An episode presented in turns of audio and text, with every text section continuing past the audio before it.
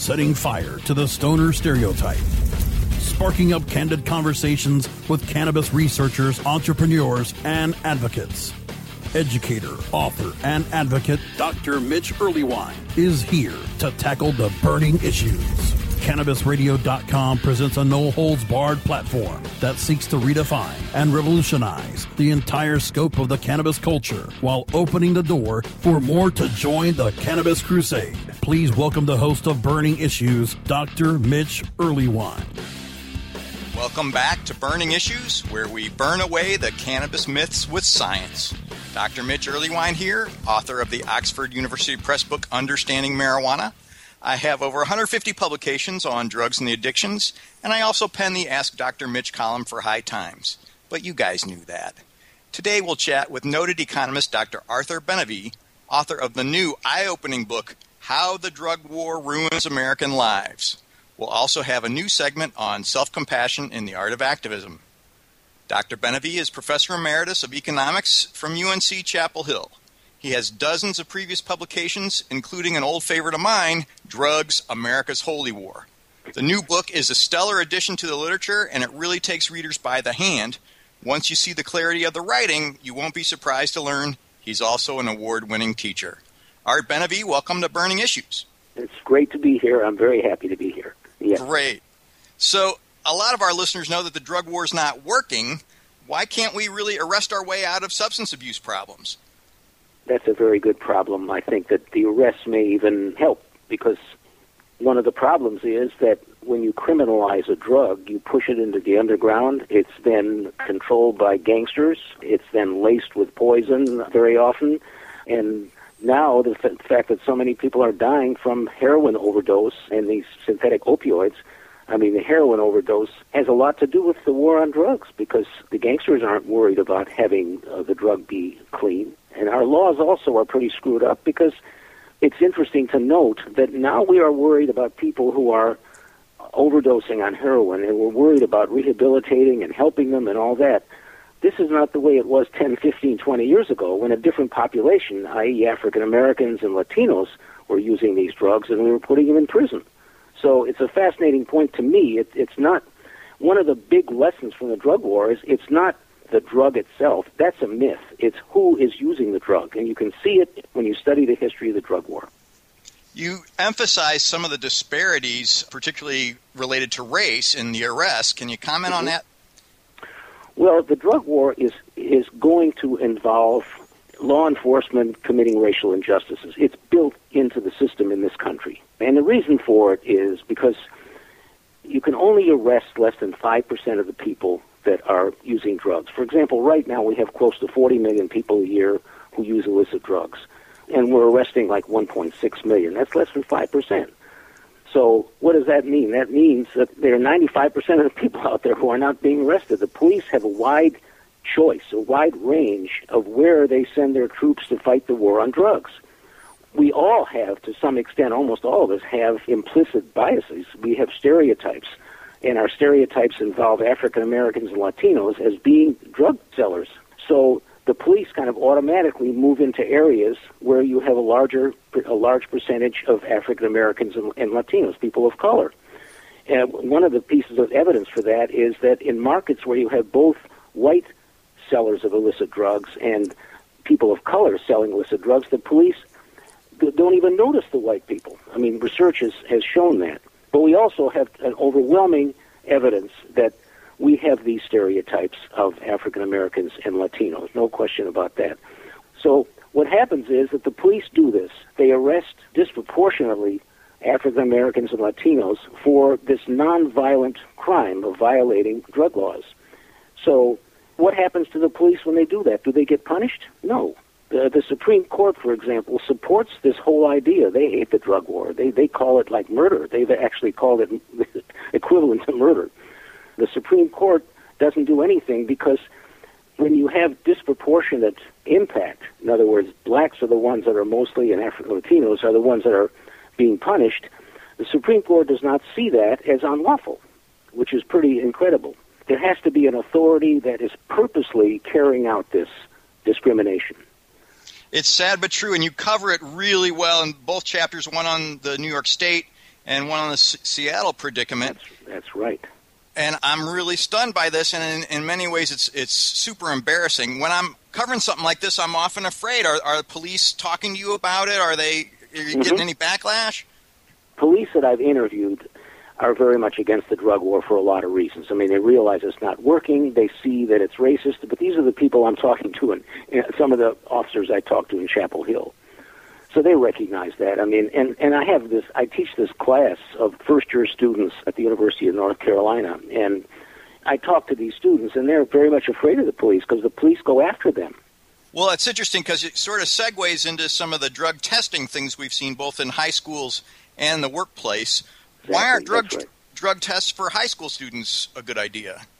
It's a terrible idea. I mean, first of all the evidence that we have shows that drug testing simply does not work in terms of reducing the rate of use of these illicit drugs, and it doesn't seem to affect the attitudes of people. You're talking about high school students or adults, it doesn't matter.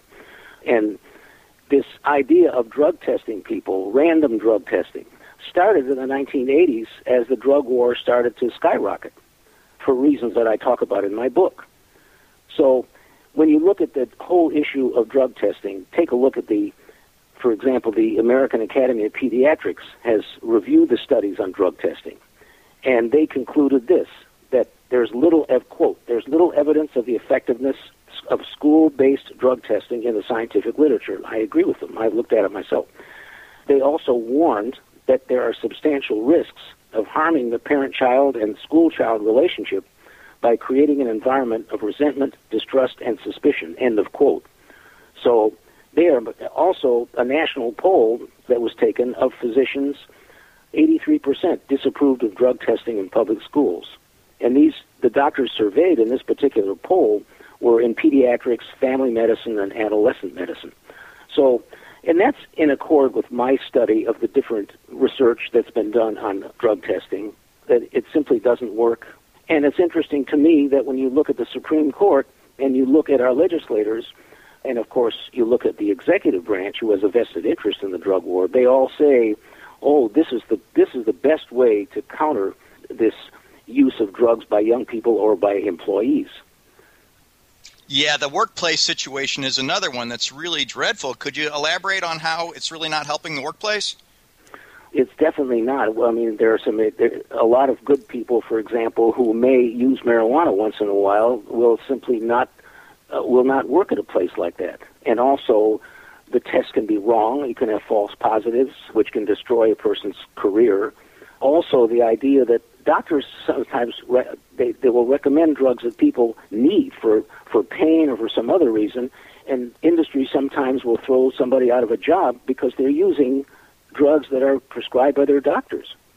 So it's not to mention the idea that this is something that's quite shocking to somebody like myself who has never been drug tested and lived through a period where there was no drug testing without some cause.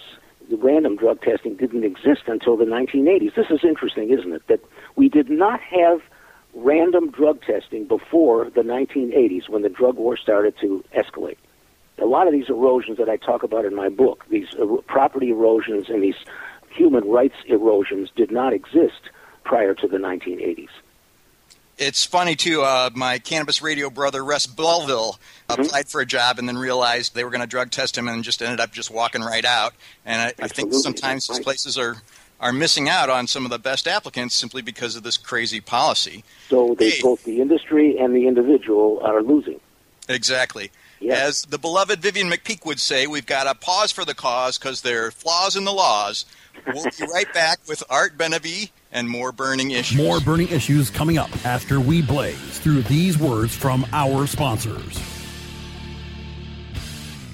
Dr. Dabber, hurry! Its temperature is shooting past 1,000 degrees Fahrenheit. It's burning up. I'm afraid for this little guy, it's just too late. What caused the problem? Only Dr. Dabber can maintain the perfect temperature for a smooth-tasting, slower burn. This standard vaporizer lost all of its health benefits, sending it up in smoke.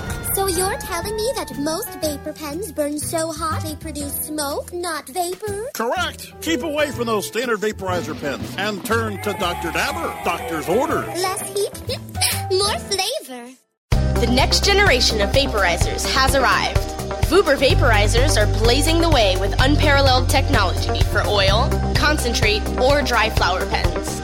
Providing unsurpassed customer service and expert craftsmanship, Vuber vaporizers use cutting-edge technology, providing a power-packed, smoother vapor with a lifetime guarantee. Experience vaporizing the way it was meant to be, the Vuber way.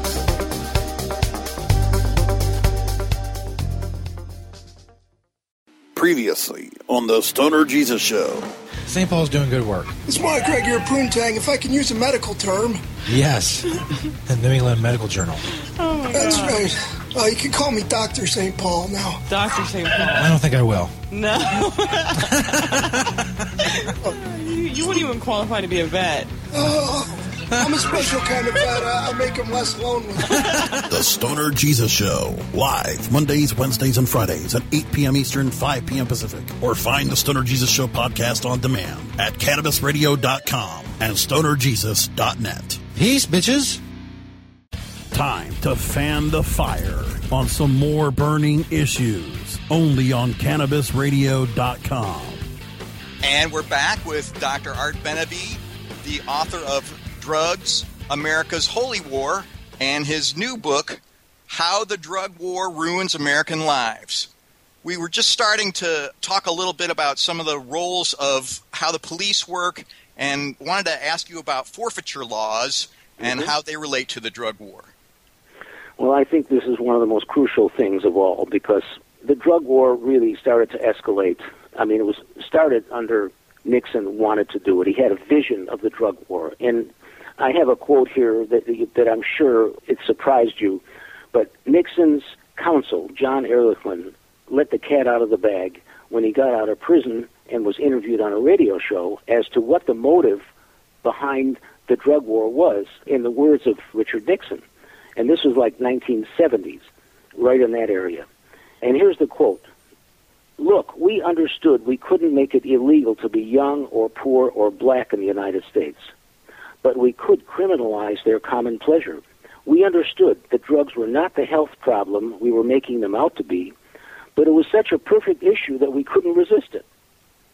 That's just heartbreaking. It's incredible. Now here's the other statement from, this is a direct quote from Nixon himself, and this is from Haldeman, his chief of staff. Quote, this is what he told Haldeman in the Haldeman's diary. Quote, the key is to devise a system that recognizes this, namely the blacks, while not appearing to. That's it, exactly. Okay, so Nixon didn't have the tools. I mean, aside at the time that he did this, he didn't have the tools to realize his vision of a drug war because the federal government really had no role in street crime, unless it crossed over states. That was the province of local police, and they didn't want to get into the whole issue of nonviolent drug law violations. So what happened was this issue was solved when Reagan came into power in the 1980s. So Reagan declared war on it, and what the federal government did, and this is where forfeiture comes into it, what they did was they created the tools that motivated state and local law enforcement to go after nonviolent drug law violations. And the way they did that was with two laws. One was grants, named after a narcotics officer by the name of Byrne, D-Y-R-N-E. Okay, you can look it up now under Byrne JAG grants. Okay, they still exist. These grants, which started in like 1988, were rewards to police departments for arresting people for drugs. Okay, so every time you arrested another person, you got additional money from the grant, and they even estimated how much the coefficient, how much that was. The other thing, which I think is more difficult to eliminate, and this is, you know, the forfeiture thing really sticks in my throat, and it's one reason I wrote this new book, because it was like I have this image of pushing a boulder off a cliff, and once you do that, you can't get it back. Because what they did with the forfeiture thing was the government gave itself, in 1984, the power to legally confiscate your property without bringing criminal charges against the owner and resulting in profits for law enforcement every time they take your property. And that was the way the law was set up. So the way it works in a nutshell, if a law enforcement officer has reasonable suspicion or probable cause that your property, believe it or not, your property had violated the drug law in some way, like your car carried drugs or your house involved drugs or your bonds or your stocks or your cash in some way was touched something that was illegal under the drug laws, then the officer could seize your property. In other words, take possession of it. Just take possession of it temporarily. Then the law enforcement officer could give it to, say, the federal government, which is one of the main things here. Give it to the FBI or give it to the Drug Enforcement Administration. And it would then go to a judge who would then decide on the basis of very slim evidence whether the property was guilty. So can you see how crazy this is? It's the property. Oh, you see these cases like state of such and such versus $77,000 and stuff like that. I mean, it's absolutely nuts. That's right. That's exactly right. Yeah, that's one of the cases. Sure. It's incredible. Your property, your inanimate object, your house can break the drug laws. And I say in the book, this is crazy, but unfortunately it's the law. Okay? Well, and they're so motivated. Because they end up getting the money, right? I mean, it's just exactly. Well, that's the point. What happens is the law enforcement turns it over to this judge, this federal judge. It becomes part of federal law, and then this 1984 law authorizes the Attorney General of the United States to split the money. Their law enforcement in the state and locality get up to 80% of it, and the rest of it goes to the Attorney General of the United States. So the sad thing is, it seems like you might want to investigate a murder, but then you'd think, oh no, we're going to actually make more money if we go investigate this drug crime. Well, that is exactly right, Mitch. It's exactly the point. Police will avoid going after people with criminal charges because that's criminal forfeiture, okay? And that is very difficult because in that case, the owner has the full panoply of constitutional rights to defend him or herself. Here, you're bringing property into court, and the way to prove the property is guilty is by simply preponderance of evidence, which means more likely than not that the property was a bad boy and broke the law. Just stunning. Yeah. It's stunning. I mean, it really is. And so when I started to learn that and understand that better, I mean, that just blew my mind. That's one of the... And the difficulty, I mean, there have been at least 3 times, including recently, where they tried to sort of diminish the revenue, that the profits that police got from this, and every time the law enforcement lobby got together and smashed it down. This just happened at the end of March. In other words, if you remember, Eric Holder came out and said, we can't let this happen anymore. Exactly. Which, of course, had a loophole because, in other words, we're not letting state and local law enforcement do this anymore. Okay, they're not going to get money from seizing property and sending it to the feds. Okay. But there was a big loophole in the sense that if they had a federal marshal with them, they were exempted from it. Well, so now what happened at the end of March, I don't know if you saw this, is that Loretta Lynch simply reversed them, and now it's back to the way it was. Exactly. And under pressure they did this. I mean, that's incredible. I said that in the book, actually. I said, the future, this is questionable about the future because it could be changed, and sure enough, that is not in the book. Yeah, there you have it. Another thing that really opened my eyes, you do some great coverage about how undercover police work really works, and I didn't understand. They don't even need probable cause to send an undercover agent into an establishment. They don't. Exactly right. Isn't that amazing? And what is probable cause anyway? Probable cause doesn't mean a thing. Probable cause is basically, according to the legal experts, is based on rumor, hearsay, circumstantial evidence, and the word of snitches. Snitches are notorious liars. They're first they get money. They can get millions of dollars from being snitches. You asked me about that in your list.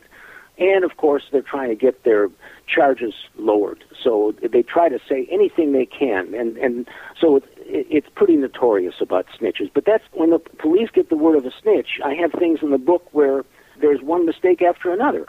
There was a study several years ago in Durham, North Carolina here where like 87% of the SWAT break-ins were mistaken because they relied on the snitch.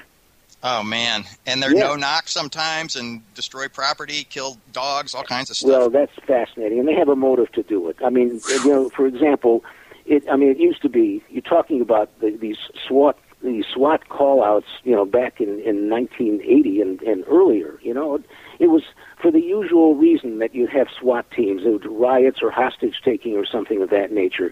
Now, two-thirds of it, according to a recent study, two-thirds are going after drugs, mostly marijuana. And two-thirds of the break-ins are violent. They break down the door, they throw in a concussion grenade, and so forth. It's a really sad use of our tax dollars. It breaks my heart. Absolutely. I mean, so, yeah, hey, we've had a great time here with Dr. Arthur Benavie, author of the new book, How the Drug War Ruins American Lives. And we'll have to have you back on, Art, because we're clearly just scratched the surface. But I really appreciate you being right here on Burning Issues. More Burning Issues coming up after we blaze through these words from our sponsors. Play as Ted Growing, expelled botany sophomore and the biggest grower in town, only on Weed Firm Replanted, available on the App Store and Google Play. It's a lot of work being the biggest grower in town. Maintaining a room full of plants while dealing with a slew of eccentric customers, from a hardcore partier to the curious neighbor next door. Is anybody home? Help me expand my bud business by unlocking new strains, customizing my grow room, and completing challenges that you can't get enough of. Grow your empire so big you can see it from space. Low on funds? Don't worry. Weed Firm Replanted is free to download. Download Weed Firm Replanted for free on the App Store and Google Play today. Get growing, Mr. Growing. The cannabis business industry is growing. Business is booming. And as new opportunities arise in newly legalized states, each market is getting more competitive. Today, it takes more than just being a good grower. Do you have the resources to market and handle this ever-changing business landscape? Let Canna Management Corporation help you grow your canna business with our vast resources and experience to make your business a fully functional service company. Financial management, HR, sales, marketing, efficiency, and more. CMC has the experience and the expertise to improve your business and help you better meet the demands of your clients and customers. Call Canna Management Corporation and let our team get you ready to grow. 415-269-8015. That's 415-269-8015. Or visit canna-management.com. Doc Rob, the concierge for better living. Cannabis is just one of the many great plants that we have on this planet called Earth that we can use consciously and intelligently to improve our well-being. Take a real, raw, inside look at healthier living while sharing great ideas and improvements for a better quality of life. Learning to live and live well is a lifelong process. This is a journey. You could be 80 years old or 8 years old. You can still learn something that's going to make tomorrow a little bit healthier, a little bit easier, a little bit happier, a little bit better. The Concierge for Better Living with Doc Rob. Only on CannabisRadio.com. Time to fan the fire on some more burning issues. Only on CannabisRadio.com. Hey, welcome back to Burning Issues. I'm Dr. Mitch Earlywine with our next chapter of Self-Compassion in the Art of Activism. Here's the part of our show that encourages all our listeners to take good care of themselves and each other. Hey, we've mentioned time and again how our thoughts tend to contribute to the way that we feel. And I'm worried that I've given folks the wrong impression about dealing with thoughts. It's easy for us to think that somehow we should control our own thoughts and then control how we feel. If that's working for you, my effusive congratulations. But I find that controlling my own thoughts just turns into a struggle a lot of the time. My mind chatters one thing and I bark back at it. It sounds like Elmer Fudd and Daffy Duck arguing duck season, rabbit season. It can really wear me out. But instead, it might be more energizing to just recognize these thoughts as only thoughts. Then I can kind of leave it at that. It's easy to think that our thoughts define who we are, but I don't think that's quite true. It certainly doesn't have to be. I notice that there's usually a little witness in my head who monitors the little voice in my head. I know I sound psychotic, but before you pump me full of cannabidiol, let me try to explain for just a minute. We all have thoughts, and they come and go. They chatter away. But sure enough, we have another part of our minds that can kind of recognize that the chattering part is just the chattering part. We've got that silent witness part of our minds, thank goodness. It's good to have the silent witness keep an eye on the chatterer, if only to remind us that thoughts come and go and that they're really only thoughts. There's nothing inherently wrong with regular mind chatter. The chattering part of my mind can help me. It helps me plan my day. It helps me program the remote. But we don't have to believe everything we think. Just because part of the mind is chattering doesn't mean that we have to listen. And we certainly don't have to think that the chattering mind has a pipeline to the truth with a capital T. So, sometimes the chattering part of my mind might say something like, oh, you're wasting your time, or you don't work hard enough, or you can't do that, it's too scary. Now you can imagine how I could get hooked on one of these thoughts. I could try to argue with it and argue back, and it just whipped me into a frenzy. Fortunately, I've got that witness part of my mind too. So once I realize what's up, the witness part of my mind can say, oh, that old thought, I remember you. Chatterer, you're so funny.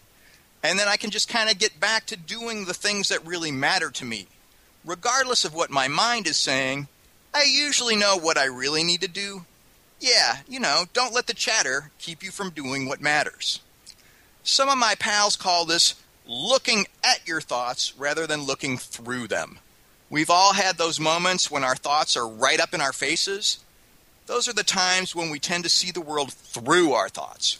Whatever the chattering mind is saying seems like it's true, and whether it's true or not, we seem to believe it, and then we feel and sometimes act not so great. That's when our thoughts can get the better of us. Take the brain chatter I mentioned before, the idea you can't do that, it's too scary. If I'm seeing the world through that thought, I'll probably feel really scared, and I probably won't do the things I really value. But sometimes we can catch those moments and look at our thoughts instead of through them. Here's a chance to see the thought for what it is, just a thought. And with that in mind, I can act in ways that are more consistent with my values, regardless of whatever my chattering mind says. So again, my mind might say, you can't do that, it's too scary. But if I look at the thought and see it for what it is, I can go ahead and behave the way I want to behave. I can do the things that matter to me, even if I am afraid. Even if my mind is chattering. So take this chance to do what you value, no matter how you feel or what your mind might say. Thanks so much for sharing the Burning Issues dream here at CannabisRadio.com. You can also find us on iHeartRadio and iTunes. My enthusiastic thanks to the Cannabis Radio production mavens and today's special guest, Dr. Art Benavie, author of How the Drug War Ruins American Lives. I'm Dr. Mitch Earlywine. Follow your heart and let the data be your guide.